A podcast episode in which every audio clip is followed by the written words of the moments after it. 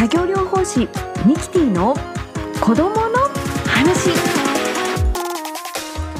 Hey, what's up? Thank you so much for coming here. ミキティですこの番組では前半は書籍感覚統合 Q&A からトピックを一つご紹介後半はゲストをお迎えして子育てに役立つ情報をお伝えいたします本日のゲストは発達自然療法セラピスト大堀樹里さんです。クレイセラピーについてお話をしていただきます。お楽しみに。OK here we go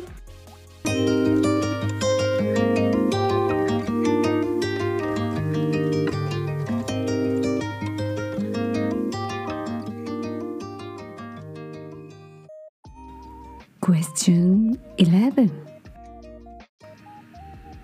教科書の音読で文字や行を読み飛ばしてしまうことがあります。また黒板に書かれた文字をノートに書き写すことに時間がかかったり書き写すことを嫌がります。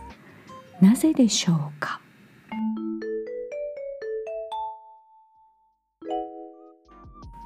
ではつまずきの背景と援助の考え方について感覚統合の視点から探っていきましょう。このような行動の背景には子どもによっていろいろなことが考えられますがはじめに視覚情報を正確に効率よく捉えるためには眼球運動が正常に働いていることが前提となりますのでまずその視点から考えてみます。眼球運動はいくつかのタイプに分けることができ多くは反射的なものです。一つ目は頭部が動くときに外界の像かっこ見えているもの。これを網膜に一定の状態で保つ。前提動眼反射。2つ目は動くものを見るときに起きる。視運動性眼神この2つです。これらは対象を意識して見るとき対象となる像を網膜の中心に保持するのに役立っています。また素早く対象物に目をやる衝動性眼球運動や動くものを目で追う追従性眼球運動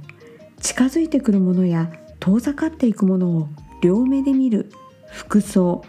解散運動もあります。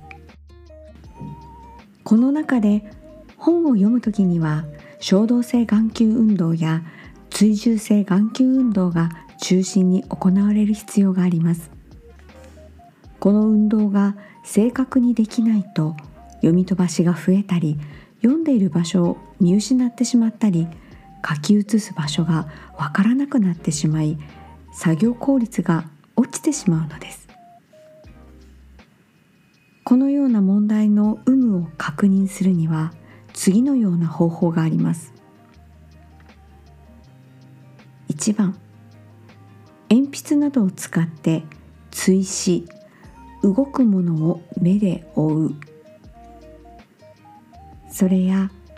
服装見るものを鼻の方に近づけて寄り目で焦点を合わせる。そして中視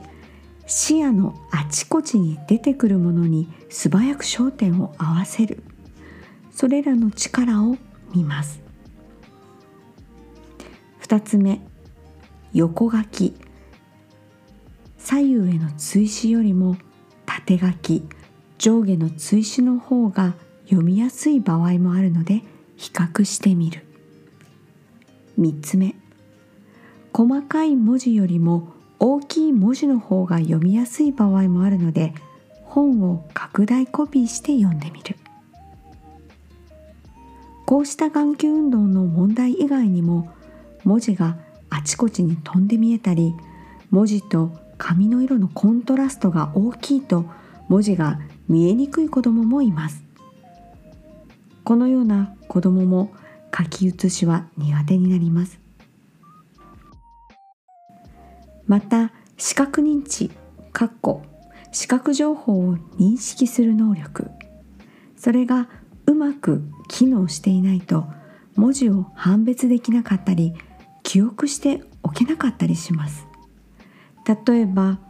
空間関係が理解できていないとひらがなの「目」と「ぬ」のような似た文字を見分けられず読み間違えたりひらがなの「い」「こ」「く」「へ」など似たような文字の方向が理解できず書き間違えたりします。さらに趣旨の動きも十分でなければ鉛筆を保持しながら操作しノートを反対の手で押さえながら書き写すことも難しくなります。このように読書や板書には多くの能力が必要とされるのです。ではどのように援助してあげればよいのでしょうか？眼球運動の問題が大きいようなら感覚統合の指導ではブランコや滑り台などで遊びながら前提動眼反射の働きを整えることから始めることがよくあります。滑り台を滑り降りながら途中で先生とハイタッチをするなど子どもが動きながら周りのものを注視するよう促すことで前提動眼反射を使って眼球がスムーズに動く練習をするのです。その次にはゆっくり動くものを見る遊び。例えば風船バレーやシャボン玉のような遊び。そして宝探し。かっこ。部屋のあちこちに隠しているものを見つける遊び。それらから次第にボール遊びのような素早い目の動きを必要とする遊びへと進めていきます。学校での工夫としては部屋を暗くして天井にレーザーポインターで図形や文字を描いてそれを当てるゲームをしたり漢字の書き順を教える時によく使う。空書きで文字当てクイズをするのも良いかもしれません。指を使ってのたどり読みや文章の横や下に線を引く。読む行だけが見えやすいように工夫。過去読む行だけが見えるように開けられたシートや線を引いた透明な下敷きを使用するそうすることも良いでしょうまた本を書き写す時もノートと本の位置を目で追いやすい位置に置くように工夫するのも良いかもしれません。これは本とノートを横に置いて目を左右に動かすよりも縦に置いて上下に追う方が楽な子供ももいます。細かな文字が見にくければ文字を大きくしてあげたり白黒のコントラストをはっきりさせたり色のついた透明な板を上に置いた方が見えやすい子供もいます。教室の机の位置も黒板に近く見えやすい場所に変えることも役立つかもしれません。本日のトピックは教科書の音読で文字や行を読み飛ばしてしまうことがあります。また黒板に書かれた文字をノートに書き写すことに時間がかかったり書き写すことを嫌がります。なぜでしょうか？こちらの回答でした。次回は大きなボールを使ってもキャッチボールがうまくできずやりやすいように風船を使っても受けたり空中で叩くなどの動作がうまくできません。このトピックについて回答いたします。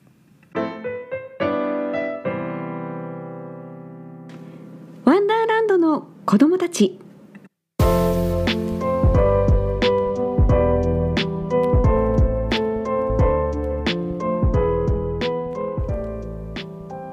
日のゲストは発達自然療法セラピスト大堀樹里さんです。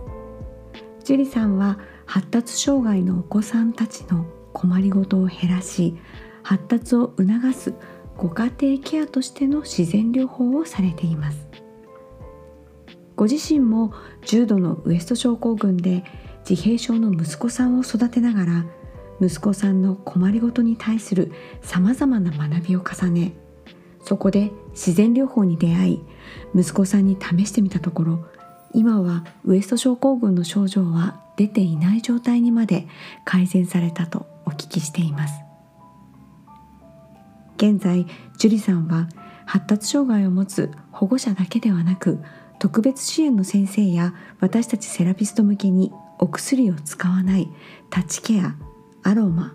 クレイ講座をされていらっしゃいます。ではここからは樹里さんとズームでつなぎます。樹里さん今日はよろしくお願いします。よろしくお願いします。大堀樹里です。樹里先生はねあの冒頭でも少しお話ししたんですけれどもタッチケアアロマクレイ講座をされているんですが3つのセラピーを軸に活動されていると思うんですけれどもあの今回はですねまだ皆さんには馴染みはないんですけれどもこれからもうね大注目されるだろうと私は予測しているんです。そのセラピーですねクレイセラピーに的を絞ってお話をお聞きできたらと思っています。よろしくお願いします。はいよろしくお願いします。はい。では実際にどんなセラピーなんでしょうかねはいクレイってね聞いたことがない方が多いので、うん、なんだろうそれってイメージも湧かない方の方が多いと思うんですけど、はい、あの泥を使った療法なんですね。あの平たく言うとね。あれ？なんか泥パックとかってねエステとかでありますけどそういう感じですかね。うん、そうですね、あの泥の中にはたくさん大地のミネラルが含まれているので全く汚染されていないミネラルを豊富に含んだものをセラピーとして使うっていうのがクレイセラピーになります。へ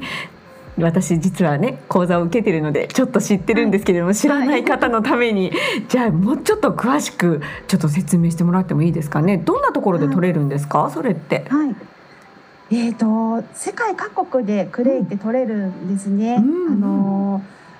日本でもクレイってあの取れますし、うん、あのいろんなところで取れるんですけれども、うん、あのクレイってヒリヒーリングで使えるクレイですよっていうのは本当に限定的な場所でしか取れなくって、うんうん、たくさん鉱山がある中で例えばこの山だけがクレイセラピーで使えるクレイですよとかっていうぐらい、あのその何ですかね肌に直接触れていくものなので、すごくね厳選されているものになります。だからクレイ自体がとても貴重なものなんですけれどももともとこう海だった場所とかね水辺の近くとかがやっぱりミネラルたくさん豊富に含まれているので、うん、そういうところで採掘されることも多いですし、うん、あとは本当に何百年何千年もっともっと何億年っていう単位で陸がこう隆起してきて、できた鉱山とかあのクレイ取れたりするんですけどもなので山の中にあったりすることもあって、うんうん、本当にねどこの場所がクレイなのかっていうのは、うん、なかなかちょっと外側からはわからないですね。うん、なんか実際にあの粉で届くんですよね。うん、粉末でね、ね。うん、鉱山っていうね石なんだけどそれを細かくしたものがクレイの元みたいな感じになるんですよね。うんうん、そうですね。もともとはこう岩なんですけど、うん、それを粉砕したものですね。うん、なるほどなるほど。じゃあの実際にですね、そのクレイですね。どんなお子さんにお役に立つんですか？はい、クレイ自体は本当にあの、まあ、私発達のお子さん、うん、になるお子さんたちにクレイを勧めているんですが、はい、もうあのちっちゃい赤ちゃんからお年寄りまでみんなが使えるものではあります。うんうんうん。一番のクレイの特徴としてデトックス効果があるんですね。うん、体の中から私たちのいらないもの不要なものを引き出してくれるっていう効果があるのと、うん、あとクレイの中に含まれているミネラルを体の中に補ってくれるっていう。うん、それを交換してくれるいらないものと必要なものを交換してくれるっていうセラピーなので、クレイを使うと元気になるとかねあの調子が良くなるとか疲労感が、あのなくなってくるとか本当にいろんな体感があるんですけれども。なんかあれですね。の気になるお子さんだけじゃなくてね、うん、あのみんなに使えます。はい、じゃあ私たちも使えるっていうこと、大人でね疲れている方にもお使いいただけるものなんですね。なるほどなるほど。あのなんかクレイって種類が何種類かあるみたいなんですけど、はい、それってなんか色とかもあるんですよね。えーと、実際に色で分類されていることが多いんですけれども、うんうんうん、えーと、色だけでは実は分類しきれないっていうところもありまして、うんうんうんえー、長い年月経っていくと、例えば鉄が最初赤いものが青くなったり黄色くなったりその酸化の状況によって色は変わっていくので、一概に色だけでは中の成分ってちょっと分かりづらかったりするんですよね。わあなんかすごい、ね、じゃあそれを見極める人ってすごい方なんですね。それ、うん、成分分析をしています。中にどういうミネラルが含まれているのかな。だからこういうことに使えるよねっていうことで最初に分析されているものが、うんうん、あの販売されているっていう感じですね。なるほど。なんかあの使いやすいじゃクレーっていうのは何かありますか？はいそうですね。あの赤ちゃんから使えるよっていう、うん、あのクレイがありまして、えー、どんなのだろう？クレイってそれぞれにいろんな個性があるんですよね、うんうん、なのでこのさっき言ったようにドックスの効果とか、うん、あの高いミネラル効果のできるクレイとかあるんですけれども、うんうん。それが必ずしもいいかというと、うん、肌負担になってしまったりとかするので、うんうんうん、あのまず最初にクレイ使ってみたいなっていう方は作用の穏やかなものから始めていただくといいかなって思うんですね。なるほど。でそれがホワイトクレイあの白い真っ白いクレイなんですけどホワイトクレイとか、うん、あとはピンクのクレイです、うん、これは赤ちゃんから使うことができます、うん、わ赤ちゃんから使えるっていいですよね。なるほど。えっとなんか実際にどういったあの発達の部分で偏りがある方になんかこれがいいとかっていうのってありますか？はい。うんと、クレイのさっき言った作用として、うん、あの体の中から余分なものを引き出すよっていう、うん、あの作用が、ね、一番の特徴なんですけれども、うん。うん、発達うまくいってないお子さんたちって代謝がとっても悪かったりするんですね。うんうん、代謝っていうのは体の中にこう不要なものを溜め込んでしまう状態っていうことなんですけれども、うん、例えば便秘がひどいお子さんが多かったりとかね、うんうんうん、あの胃腸の調子が良くないよとかって内臓に結構ねあの内臓が弱いというか、うん、その排出していく力が弱いお子さんたちがすごく多いので、それを手伝ってくれるっていうことで、うん、すごく効果があるんではないかなと思ってます。おいいですね。なんか実際にどんな風に使ったらいいんですか？はい、実際に使う使い方は本当にいろんな使い方があります、うん、あのペーストにして湿布にすることもできますし、うん、パウダーのまま使うこともできますし、うん、あと化粧品とかねクリームとかを作ったりすることもできるんですけど、でも一番簡単に使えるのは私お風呂に入れて使うっていうことがもうただ入れるだけなので。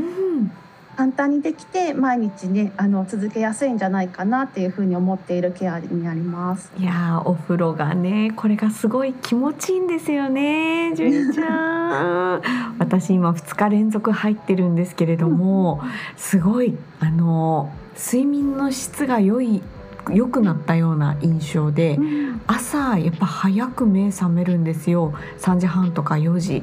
でそれからすぐに活動ができるようなイメージイメージというか実際に今そうなんですけどなかなかこれってクレーかなって今ちょっと思っていて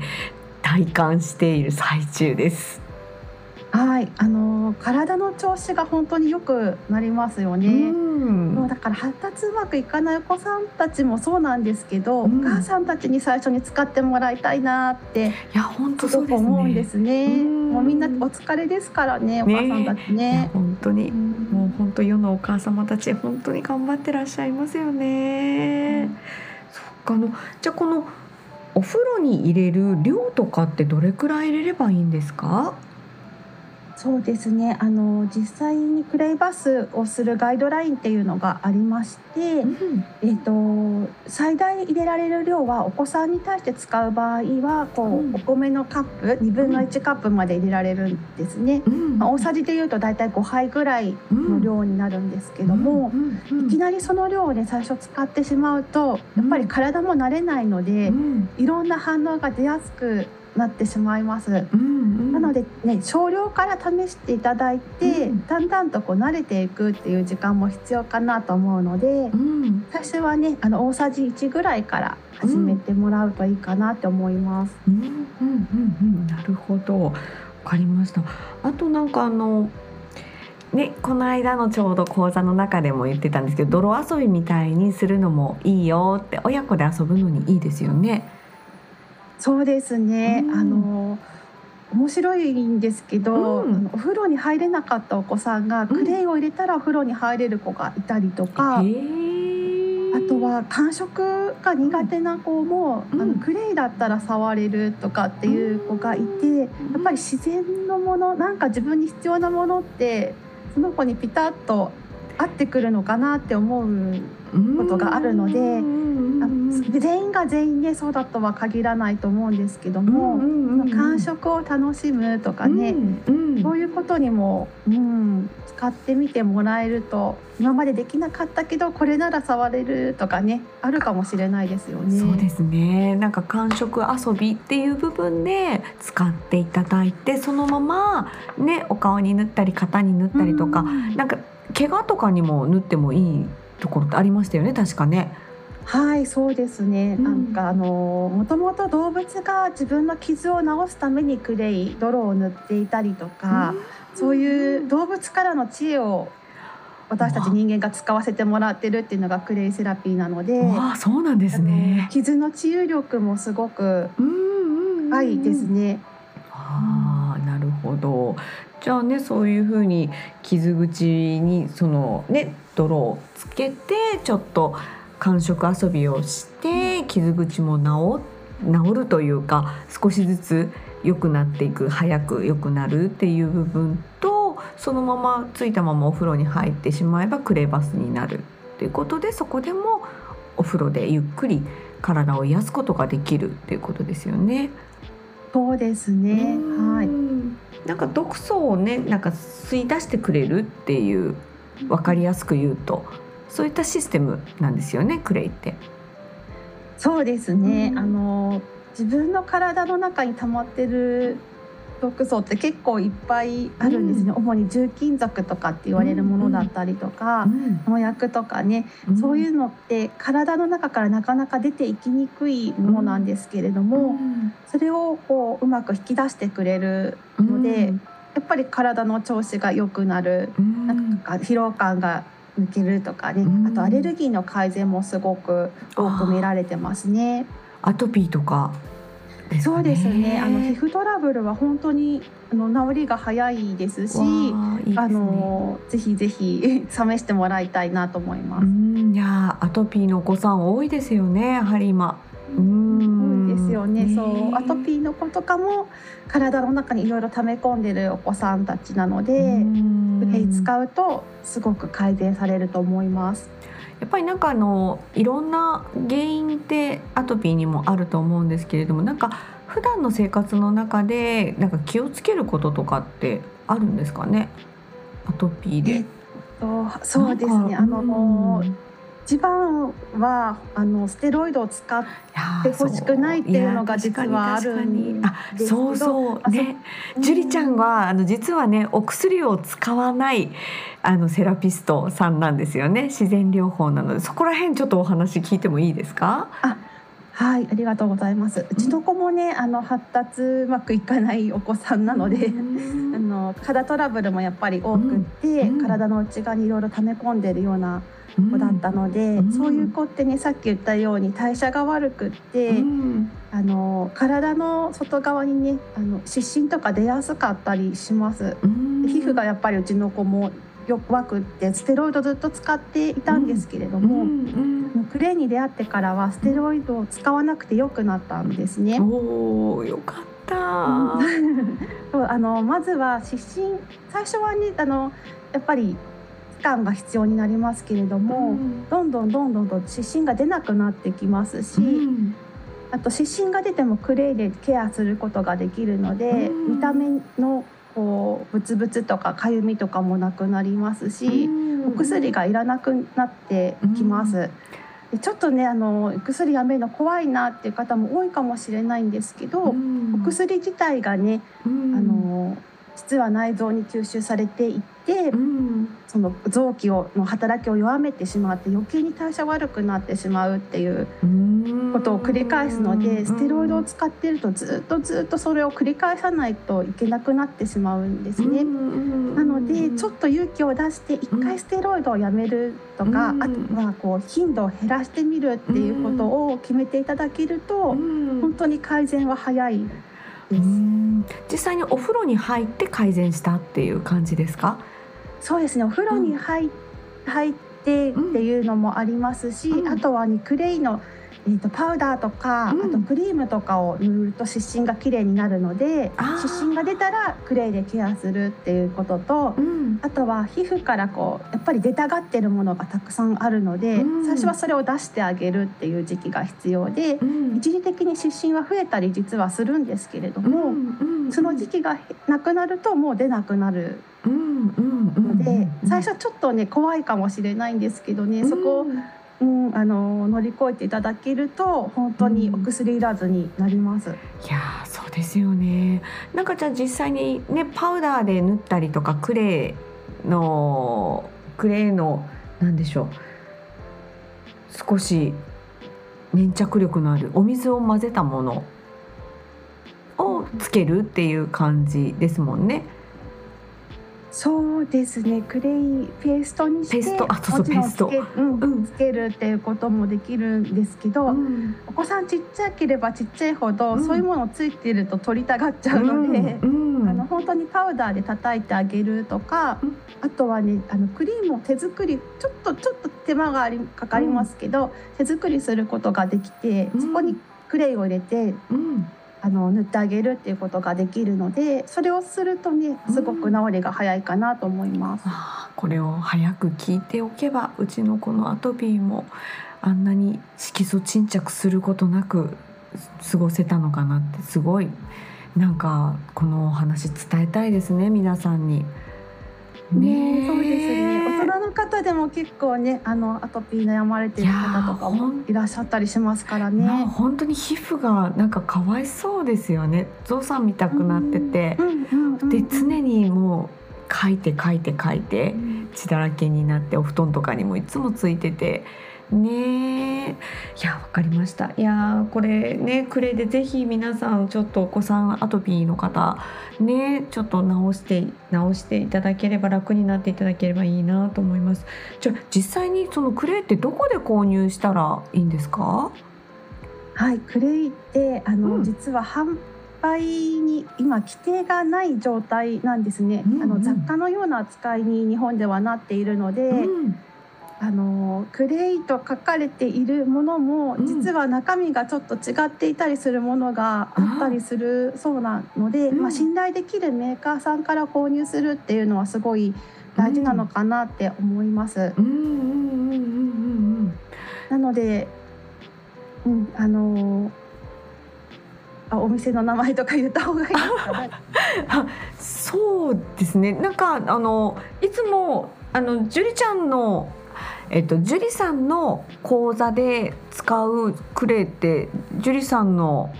えっと、クラスなんでしょう樹里さんの会社の方で取り扱ってるんですか？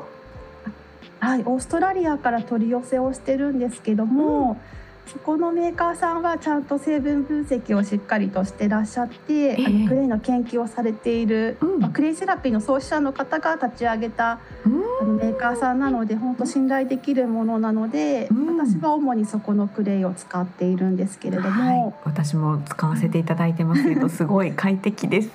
じゃあこれは、じゃあそこの URL とかは後からお聞きしても大丈夫ですか？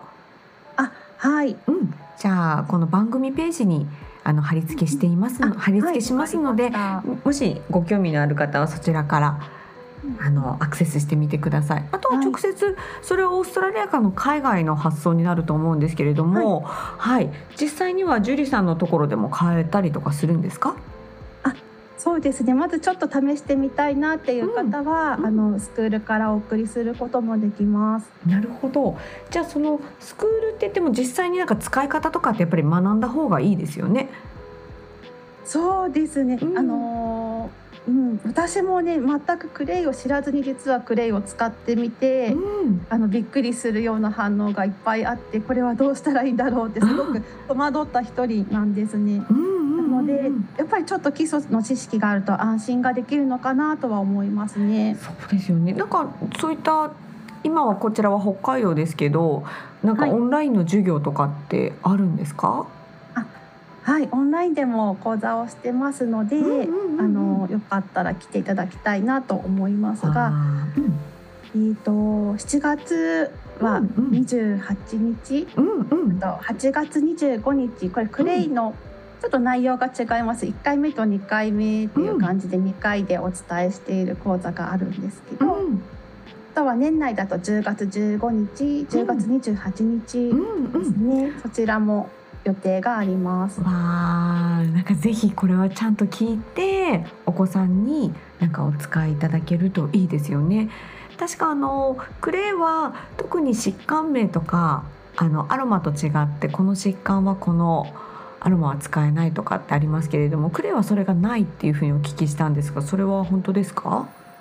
はい、あのよくねアレルギーがある方はこれダメだよとかっていうのがあると思うんですけど、うん、逆にクレイはアレルギーある方にも使えますし、うん、アレルギーの改善にも役立ちますので、うん、特にねこういう人はダメだよっていうのはないんですけれども、うんうん、まあ、注意事項としては、さっきクレイバスのとこでもちょっとお話ししたんですけど、いきなりねあのパワーのある強いクレイを使っちゃうと、体にいろいろ好転反応っていうんですけど、悪い反応ではないんですけどね、あの湿疹がバーッと出る方もいたりとかだるさが出ちゃう方もいるので、うん、そこだけがちょっと注意事項になりますかね。なるほどじゃあどれぐらいのそのいろんな色の持つものその石の持つあの効力だったりとかそういった物質の中のそういった成分などをちょっと勉強して実際に自分のお子さんにはこれがいいのかなっていうのを使っていくっていう方がいいですね。そうですね、うん、最初はねやっぱホワイトとかピンクとかを使っていただきながら、少しずつ体を慣らしていただいて、うん、でクレイによってこういうミネラルが多く含まれているよ例えば鉄が多いクレイがあったりカルシウムが多いクレイがあったりするので、うんうん、それをねだんだん使い分けていけるといいのかなと思いますね。なるほどなるほどいやもう早速使いたくなってる方たくさんいらっしゃるんじゃないでしょうかね。わかりましたじゃあジュリさんはもうなんか時間があっという間に来てしまったんですけれどもあの最後にお聞きのリスナーさんの方にね一言あのあればなんかじ、ね、ご自身のねお子さんも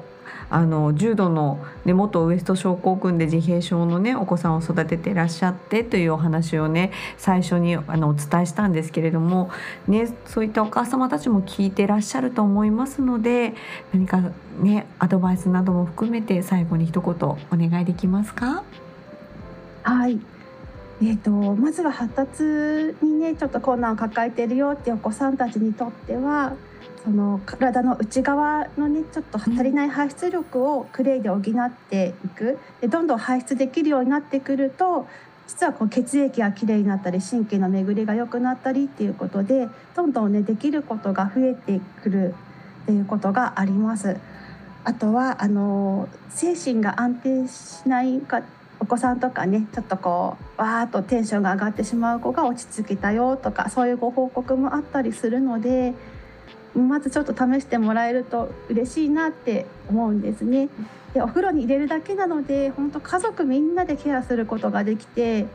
あのお子さんのために始めたけど自分の方がクレイにはまってますっていうお母さんがねたくさんいらっしゃいます。で本当お母さんたちの疲れをねまずこう、うん、あのリセットしてもらいたいなって思いますしさっきねミキティが言ってたみたいに体の調子がいいなって感じるだけでもねやっぱりできることがどんどん増えてくると思いますのでご家族のケアとしてねちょっと選択肢の一つに入れてもらえると嬉しいかなと思います。ありがとうございました。ねえ、樹里さんってね、あのね、今回は音声だけですけれどもあの実際にお会いするとねその人柄がねすごいほんわかされていて優しいんですよ。皆さんねお会いした方とか受講生の方とかはねもう皆さんね樹里ちゃんのファンになる方がすごくあのもう多発ですよね。多い方がたくさんいらっしゃって大人気の先生なんですね。はい。本日は発達のための自然療法スクールまどか代表の大堀樹里さんにご登場いただきました。樹里さん本当に今日はありがとうございました。ありがとうございました。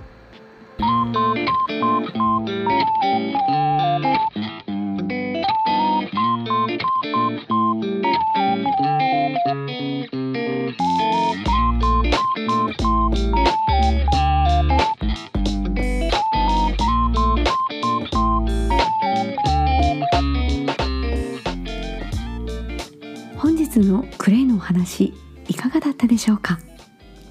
私が初めてクレイを手にしたのは5年くらい前でしょうか？家具屋さんで飾ってあったおしゃれな瓶入りクレイ入浴剤に一目惚れしてジャケ買いのような感じで思わず購入したんですね。そしてほとんど使わず飾ってたんですよね。そんな中たまたまこの2月に樹里さんと講座をすることがあってそこで小児のケアでタッチケアとアロマの他にクレイが使えるっていうふうに教えてもらってしかもそのクレイには疾患など関係ないって聞いたんですね。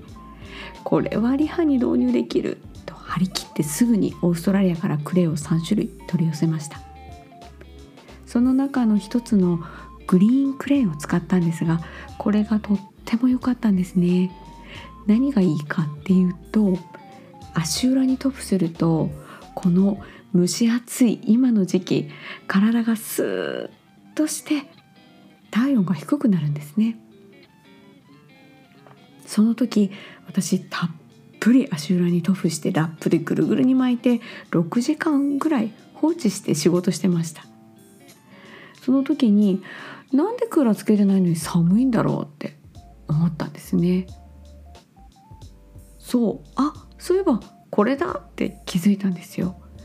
それほど体を冷やす作用があるんですね。その他にもティースプーンあの4分の1程度をねキッチンのボウルの中にお水で溶かしてレタスなどの葉物野菜を入れるとね本当にシャキーンとなるんですよ。もうびっくり。皆さんにもね是非試してもらいたいですね。ねそしてねやっぱり親子ではねお風呂の中でコミュニケーションを取るツールにもできますので是非上手に使っていただきたいなと思います。ね今月末私クレイ講座申し込んでるので今からとっても楽しみです。昨日ちょうど教材届きました。興味を持ったあなた是非樹里さんのインスタグラムホームページ URL 貼り付けしますのでぜひ覗いてみてください。今日は最後までお聞きいただきありがとうございました。お相手は子供の作業療法士ミキティでした。So that's it. Bye for now.